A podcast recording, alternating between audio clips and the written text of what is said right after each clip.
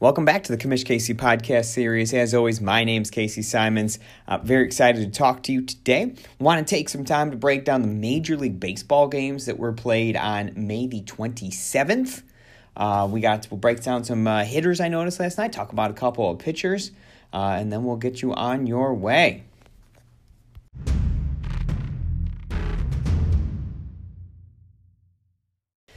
I want to use my hitter time today to talk about two hitters I really liked coming into the year, and both got off to kind of slower starts the year. I want to start with Josh Bell, who didn't start at all this year because he was on the COVID list, came back and was off to an exceptionally slow start. However, uh, last night went two for five with an RBI. Last two weeks has gone 14 for 38, which is a 368 average, a couple homers and five RBIs. I was very optimistic that Josh Bell's move to the Nationals would rekindle some of the 2019 magic as I said, I have more or less 2020 to me is kind of something I don't take horribly seriously. Um, I'm excited to see Josh Bell coming around. He's a guy I'm still interested in. If he's available, if someone cut him because of the slow start, I would absolutely be adding Josh Bell.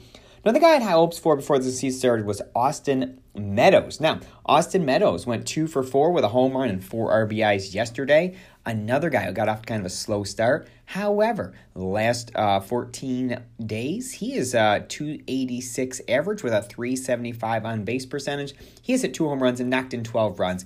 He hits right in the middle of that Tampa Bay lineup. I believe he was fourth in the lineup last night. So he already has 10 homers this year. If he's going to hit in the middle of what is a pretty decent lineup, and he's going to hit home runs at this kind of pace, he's going to drive in a lot of runs. He's going to score a lot of runs. I hope, I hope the average can stay up a little bit, but even if it doesn't, Austin Meadows is a guy who I still like going forward at this point uh, in his career.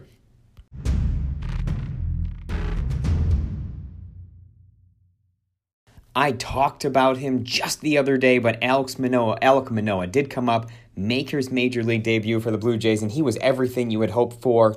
Uh, pitching against the Yankees, went six innings, got the win, two hits allowed, two walks allowed, no earned, seven strikeouts. He looked spectacular. Uh, a lot of different pitches he was mixing in there. Really good stuff. I told you you should pick him up uh, before this start. I look at he's going to be more expensive after the start to acquire. So go get him if and it's an option. Um, grab him, scoop him up.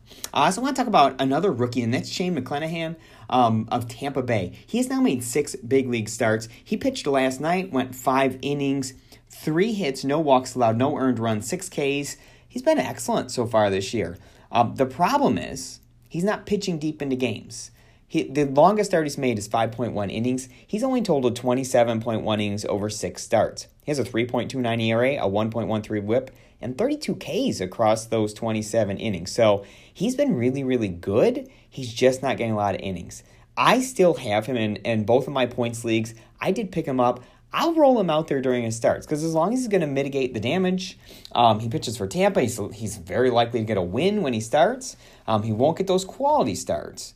But if he can pile up numbers like yesterday and keep the runs to a minimum, he's worth starting these points leagues to me. So uh, that was Shane McClanahan of Tampa Bay. Want to talk about closers real quick, and I'm going to stick with this Yankees Blue Jays matchup to talk about them. Um, Jordan Romano, I want to start there for Toronto. In the first game of the doubleheader, the game Alek Manoah started, Jordan Romano came in in the seventh. Of course, they're just seven in games because he's doubleheaders. Got his second save of the season, it was a clean inning, did strike out a batter. I expected Jordan Romano to be the closer coming into the season. He, for whatever reason, is not the closer. I don't know why. The statistics would tell you he's been very, very good. Uh, on the season, you're looking at 2.04 ERA, a 1.02 whip. You're looking at 24 strikeouts and 17.2 innings.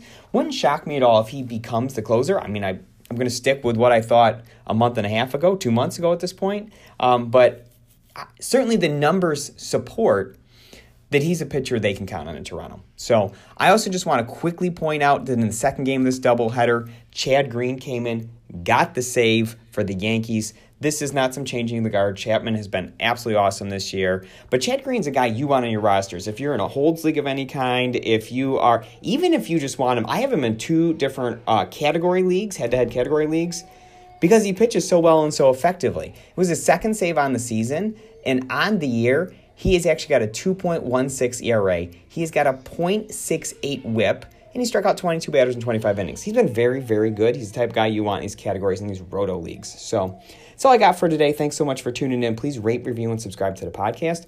Check us out on the web at www.commishkc.com, and we are on Twitter at commishkc. We will talk to you very soon.